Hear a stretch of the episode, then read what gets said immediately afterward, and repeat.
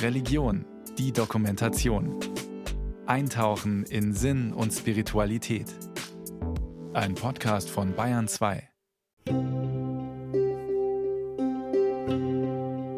Ich bringe mit Israel in Verbindung natürlich die Wärme, die Helligkeit, das Meer, das ich bis heute, ja, ist eine lebenslange Verliebtheit. Raphael Seligmann, Journalist und Schriftsteller. 1947 wurde er in Palästina geboren, kurz vor der Staatsgründung Israels. Er wirkt trotz seiner 75 Jahre noch immer irgendwie jugendlich. Geboren wurde ich ganz nah am Meer. Meine Mutter hat mich schon als kleines Kind ans Meer gebracht. Dann sind wir später umgezogen nach Herzliya, aber das eine halbe Stunde vom Meer. Die Eltern von Raphael Seligmann waren vor den Nazis nach Palästina geflohen. Meine Eltern sind 1939 mit dem letzten illegalen Transport aus Berlin rausgegangen. Auch Gabriela ist das Kind deutscher Juden, die aus Deutschland vertrieben wurden. Sie ist 1944 geboren, auch in Palästina. Raphael Seligmann und Gabriela haben sich nie getroffen, doch ihre Biografien sind über weite Strecken in vielen Punkten ähnlich. Als Kinder jüdischer Flüchtlinge sind sie mit ihren Eltern nach dem Zivilisationsbruch der Shoah Ende der 50er Jahre aus Israel in das Land der Täter zurückgekommen, in die alte Heimat der Eltern. Doch wie ist das Leben für die Rückkehrer? Wie viel Heimat gibt es noch in einem Land, das noch wenige Jahre zuvor Juden für minderwertig erklärt und mit teuflischer Energie an ihrer Auslöschung gearbeitet hatte? Gabrielas Eltern lebten bis kurz vor dem Krieg in Berlin. Das war noch einige Jahre vor ihrer Geburt. Der Vater Automechaniker, die Mutter Schneiderin. Lange konnten die beiden sich nicht dazu durchringen, die alten Eltern in Berlin zurückzulassen. Doch dann nutzten sie die letzte Chance, aus Deutschland rauszukommen. Sie waren erst im Januar 40 in Palästina angekommen. Nach sehr vielen Wirren. Die Engländer wollten sie nicht ins Land lassen. Vorher in den Dardanellen wollte man sie zurückschicken. Die Seligmanns stammen aus Bayern, waren seit Jahrhunderten Teil des Landjudentums. In Ichenhausen, einem kleinen Ort zwischen Ulm und Augsburg, besaßen sie ein großes Haus direkt am Marktplatz, nur ein paar Schritte von der prächtigen Synagoge entfernt. Die Familie war im Textilhandel erfolgreich. Wenige Monate nach der Machtübernahme der Nationalsozialisten werden der spätere Vater von Raphael Seligmann und sein Bruder bedroht. Sie fliehen Hals über Kopf und gelangen über Umwege nach Palästina. Die Anfangsjahre sind schwer, aber es gelingt dem Vater von Raphael Seligmann, einen Job in einer Textilfabrik zu bekommen. Er kann Eltern und Geschwister aus Deutschland herausholen und sie vor dem sicheren Tod retten. 1940 lernt er Hanna kennen. Sie heiraten. Auch sie ein Flüchtling aus Deutschland. Ihre halbe Familie wird im Holocaust ermordet. Die beiden werden spät Eltern. Raphael ist ihr einziges Kind. Auch für Gabrielas Eltern aus Berlin ist der Neuanfang in Palästina schwer. Auch sie bleibt Einzelkind. Mehrere Kinder hätten die Eltern sich finanziell nicht leisten können. Aber auch Gabriela erinnert sich gern an ihre Kindheit. Ich wohnte vielleicht fünf Minuten vom Meer entfernt. Ich hatte eine sehr behütete Kindheit. Ich habe eine jüdische deutsche Mama. mein Vater hat mit mir Ivrit gesprochen. Der musste ja Ivrit lernen als Taxichauffeur. Aber meine Mutter wollte das gar nicht. Meine Mutter hat viel gearbeitet. In einem Geschäft, wo sie für arabische Frauen genäht hat, obwohl meine Mutter außer Guten Tag, auf Wiedersehen und wie geht's auf Ivrit nichts sagen konnte. Meine Mutter fühlte sich in dem Land überhaupt nicht wohl. Bei Raphael Seligmann ist es der Vater, der sich schwer tut mit der neuen Sprache. Als er seinen Job verliert und gezwungen ist, sich selbstständig zu machen, geht es finanziell bergab. Also meine Mutter kam mit der Mentalität in Israel klar. Sie hat Ivrit, das Hebräische, gelernt. Sie kam aber mit dem klimatischen Bedingungen wortwörtlich nicht zurecht mit der hohen Luftfeuchtigkeit, mit der Hitze. Während der Vater gelegentlich daran denkt, nach Deutschland zurückzukehren, ist das für die Mutter lange überhaupt keine Option. Mein Vater dagegen kam mit den Wetterbedingungen in Israel hervorragend zurecht, arbeitete auch fleißig, aber mit der Pioniermentalität, Tatsachen zu schaffen, nicht allzu große Rücksicht zu nehmen. Vorschriften sind dazu da, dass man sie überwindet.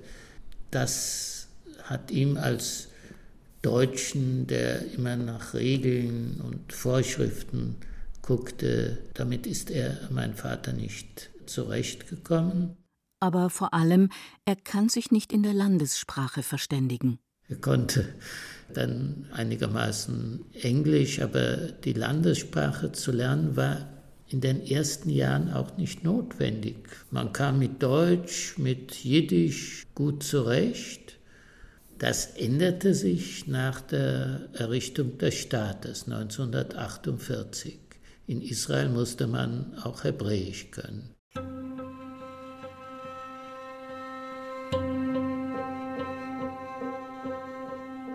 Der Vater von Raphael Seligmann sehnt sich zurück nach seiner Kultur, nach seinem alten Leben. In Gabrielas Familie ist es die Mutter, die das Gefühl hat, den Alltag nicht mehr im Griff zu haben. Bei jedem Behördengang muss die Tochter übersetzen. Als Anfang der 50er Jahre plötzlich Gabrielas Vater stirbt, wird für die Mutter das Leben als Alleinerziehende sehr schwierig, ganz ohne Familie, in einem fremden Land, dessen Sprache sie kaum spricht. Doch zurückkehren nach Deutschland? Ein israelischer Staatsbürger konnte in den ersten Jahren nach dem Holocaust gar nicht nach Deutschland, sagt Professorin Miriam Rürup, Direktorin des Moses Mendelssohn Zentrums an der Universität Potsdam. Der israelische Pass hat ja bis 1955 noch einen Eintrag gehabt, gültig für alle Länder außer Bundesrepublik und DDR, also außer Deutschland. Tatsächlich kann man sagen, dass es eigentlich nach dem Ende des Zweiten Weltkriegs völlig klar war, selbst wenn die rechtlichen Rahmenbedingungen oder die politischen eine Rückkehr ermöglichen, dass trotzdem nicht vorgesehen ist aus jüdischer Perspektive, dass jüdisches Leben in Deutschland, in beiden Deutschlands, oder damals waren es ja noch vier Zonen nach Ende des Weltkrieges, vier Besatzungszonen, dass dort jüdisches Leben überhaupt wieder entstehen solle weil man auf dieser verbrannten Erde und dieser verfluchten Erde sozusagen kein neues Leben aufbauen könne. Denn im Staatsgründungsjahr von Israel 1948 hatte der World Jewish Congress in Montreal, wo über die jüdische Nachkriegssituation in Europa beraten wurde, einen Bann über Deutschland ausgesprochen. Dennoch kommt es schon ein paar Jahre später, 1952, nach diplomatischen Vermittlungen zu ersten Treffen zwischen der Bundesrepublik und Israel. Bundeskanzler Konrad Adenauer, der selbst unter den Nazis gelitten hatte, sieht es als moralische Pflicht, Israel für das erlittene Unrecht zu entschädigen. Der junge Staat Israel wiederum ist mit den vielen Flüchtlingen und Einwanderern aus Europa überfordert und braucht dringend finanzielle Unterstützung.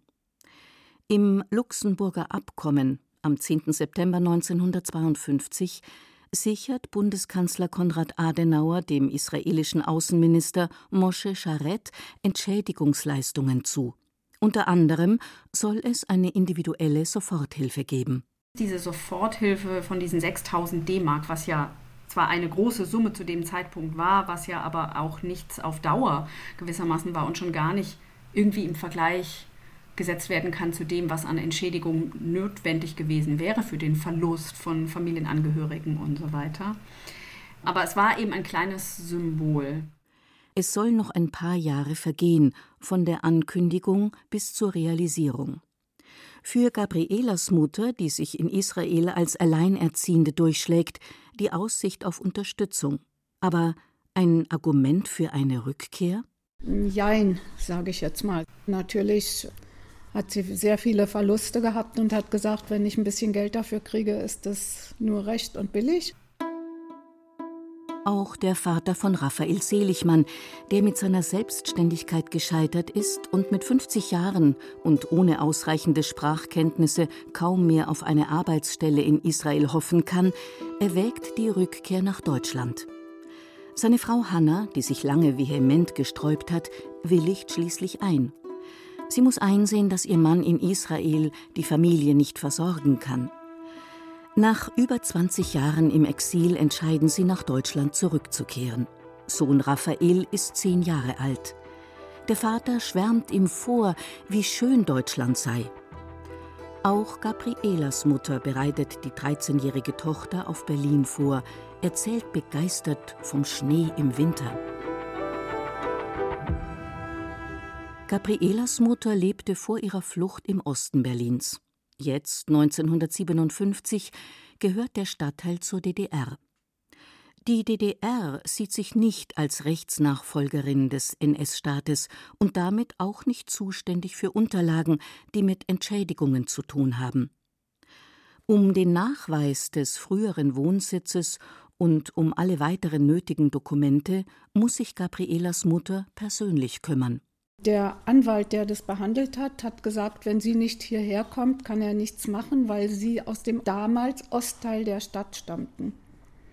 Und sie muss selber kommen. Sie kriegte dann die deutsche Einbürgerungsurkunde für sich und automatisch auch für mich und sollte dann nach Berlin kommen.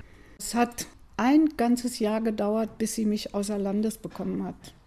Weil damals hat man die Kinder nicht rausgehen lassen, weil sie genau wussten, die kommen nicht wieder zurück.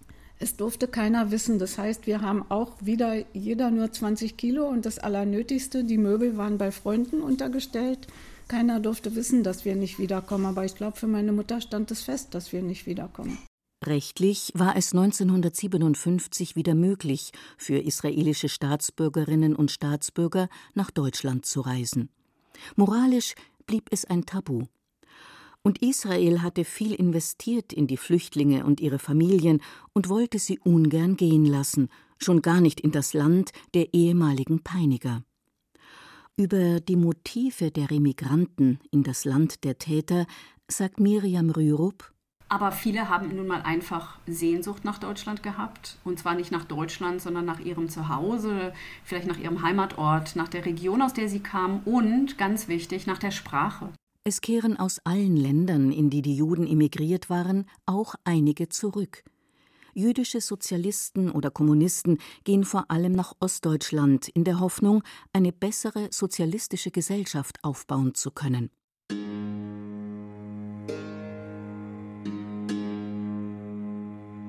Die Seligmanns kommen 1957 nach München.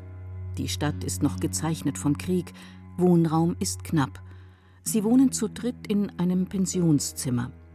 Raphael Seligmann. Mein Vater hat unwiderstehlich nach Ichenhausen gezogen und ich glaube nach sechs Wochen bekam er eine Rückkehrprämie. Das war damals, wenn man als Deutscher wieder in die Heimat zurückkehrte, bekam man eine Rückkehrprämie und sobald er diese 6000 Mark hatte, kaufte er sich einen Volkswagen und die erste Fahrt ging natürlich nach Ichenhausen, ganz selbstverständlich.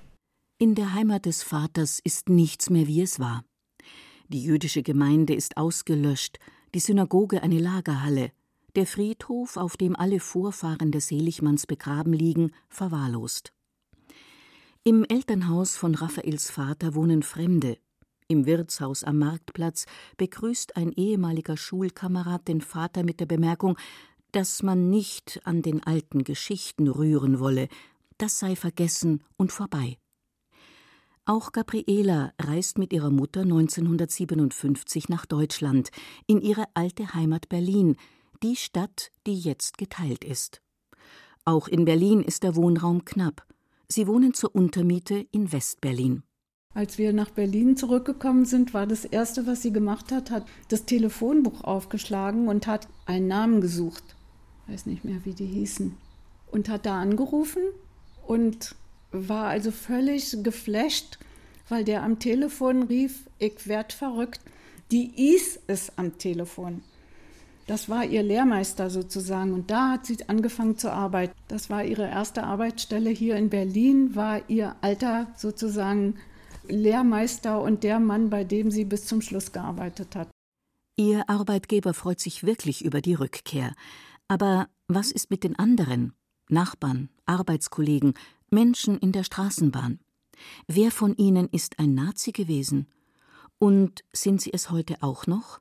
Meine Mutter hatte zeitweise mehr Schwierigkeiten mit älteren Leuten dann und hat dann so ganz vorsichtig versucht, mit mir darüber zu reden, weil ich gesagt habe, was ist denn los? Und am liebsten wäre sie dann auf die andere Straßenseite gegangen und es könnte ja ein Nazi sein.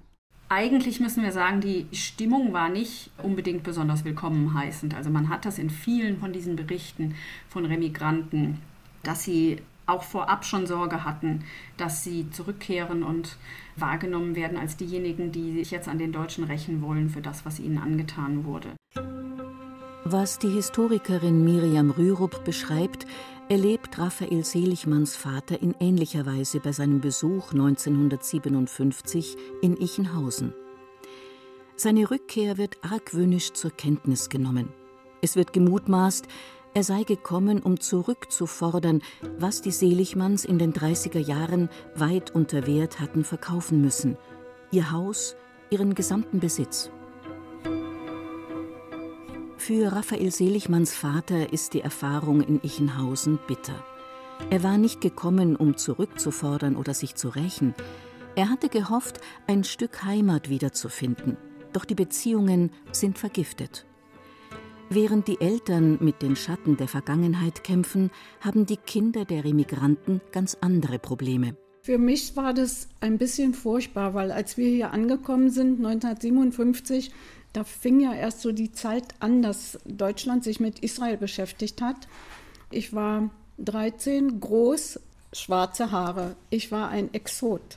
Alle Leute haben sich umgedreht auf der Straße. Es gab ja damals kaum Ausländer in Westberlin. Für mich war Deutschland zunächst aus ganz simplen Gründen ein Schock, ja. Statt in unserer Dreizimmerwohnung mit Garten lebten wir in einem Pensionszimmer, in einem Zimmer und später auch zu Untermieter in einem Zimmer das erste Jahr.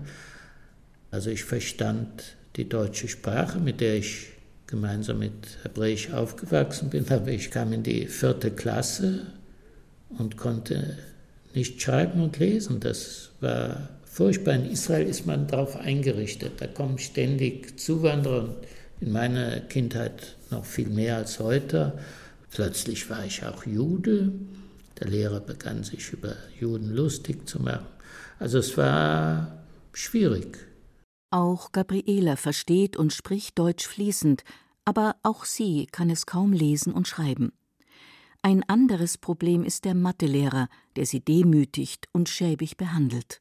Das ging also eine ganze Weile so, dass er gesagt hat, du bist faul, dann geh zurück in die Wüste. Und nach dem dritten oder so Mal habe ich das meiner Mutter erzählt und die stand sofort in der Schule.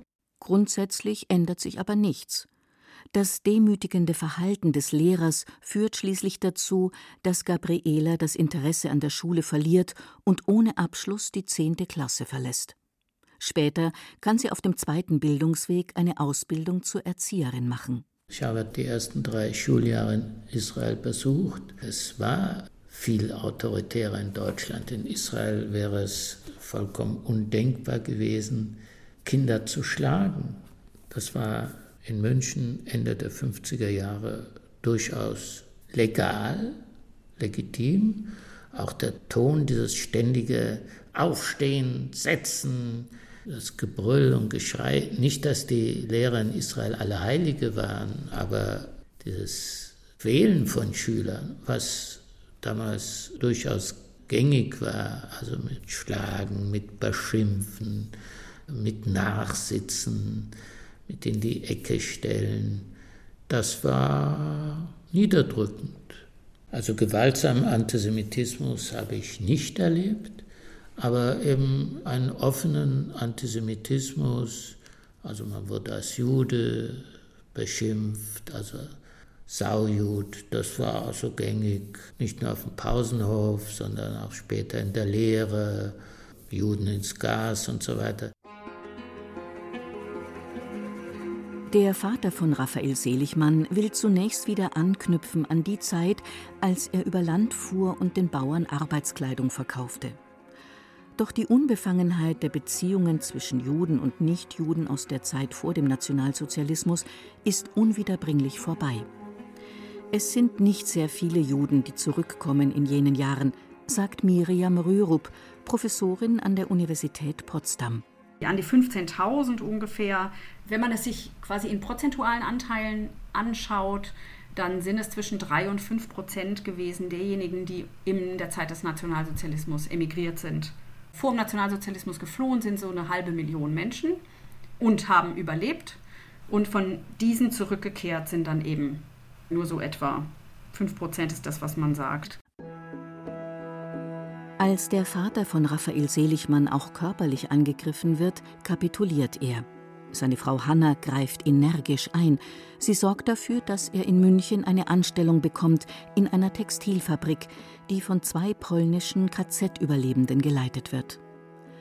Für die schwer traumatisierte Mutter von Raphael Seligmann gibt es im Land der Täter nur Nazis, bis auf wenige Ausnahmen. Bei Streitereien zwischen den Eltern macht die Mutter den Vater für ihr Unglück verantwortlich und wirft ihm vor, sie und den Sohn nach Deutschland gebracht zu haben, ins Naziland, wie sie sagt. Erst als der Vater beruflich seinen Platz gefunden hat und die Familie ernähren kann, geht es ihnen besser. Für den Vater wird München zur neuen Heimat. Er hat sich hier in Deutschland mit der Kultur sehr wohl gefühlt, war im Kulturleben, im Gesellschaftsleben, er konnte die Sprache, verstand die Literatur, die Musik. Also er war ein echter Jäcker, ein deutscher Jude. Gabrielas Mutter spricht so gut wie nie über die Vergangenheit. Sie macht sich ihr Leben lang Vorwürfe, dass sie die Eltern nicht retten konnte. Das hat meiner Mutter am meisten zu schaffen gemacht und deswegen hat sie im Grunde genommen auch nie darüber gesprochen. Sie hat Zeit ihres Lebens darunter gelitten, dass sie überlebt hat und alle anderen nicht. Gabriela hätte gern mehr über das Leben ihrer Eltern erfahren, aber beide wollten darüber nicht sprechen. Meine Mutter hat nie gerne solche Fragen beantwortet und mein Vater war überhaupt nicht bereit, darüber zu reden. Mein Vater wäre zum Beispiel niemals nach Deutschland zurückgekehrt. Raphael Seligmann hat als Kind und Jugendlicher große Mühe, sich im deutschen Bildungssystem zu behaupten und Mühe, seine Identität zu finden. Oft leidet er unter der dominanten Mutter, den abwertenden Bemerkungen von Mitschülern und Lehrern und sehnt sich nach Israel. Bei Auseinandersetzungen mit den Eltern droht der Sohn häufig damit, nach Israel auszuwandern. Ich wollte diesen ganzen Nazi- und Antisemitismus unratlos werden und wollte nach Israel gehen. Das aber haben meine Eltern nicht erlaubt, vor allem meine Mutter nicht, weil sie wollte wenigstens ihr geliebtes Kind bei sich haben. Und sie hatte Angst, ihr einziges Kind zu verlieren, denn in Israel hätte er zur Armee gehen müssen. Auch Raphael Seligmann ergreift die Chance des zweiten Bildungsweges. Er macht Abitur, studiert Geschichte und arbeitet als Journalist und Schriftsteller. Seine Romane und Sachbücher handeln alle vom, wie er es mal nannte, neurotischen deutsch-jüdisch-israelischen Verhältnis. In seinen Romanen hat er es mit Witz und Ironie aufgespießt. Und damit gehört er in Deutschland zu den ersten, die dieses Thema bearbeitet haben. Und zu den wenigen Meistern dieses Genres. Geschöpft hat er dabei aus eigenen Erfahrungen, denn natürlich war, um auf seine Mutter zurückzukommen, auch seine Mamme offenbar eine Meisterin der Manipulation. Später, als ich Freundinnen hatte, da wollte meine Mutter mit aller Kraft verhindern, dass ich eine Deutsche zur Freundin, zur Gefährtin hatte. Und das Erschreckende war, dass die Eltern meiner Freundin sagten, du hast einen Juden als Freund? Das ist ja Rassenschande. Und das war in den 70er Jahren, das war nicht mehr in den 50er Jahren.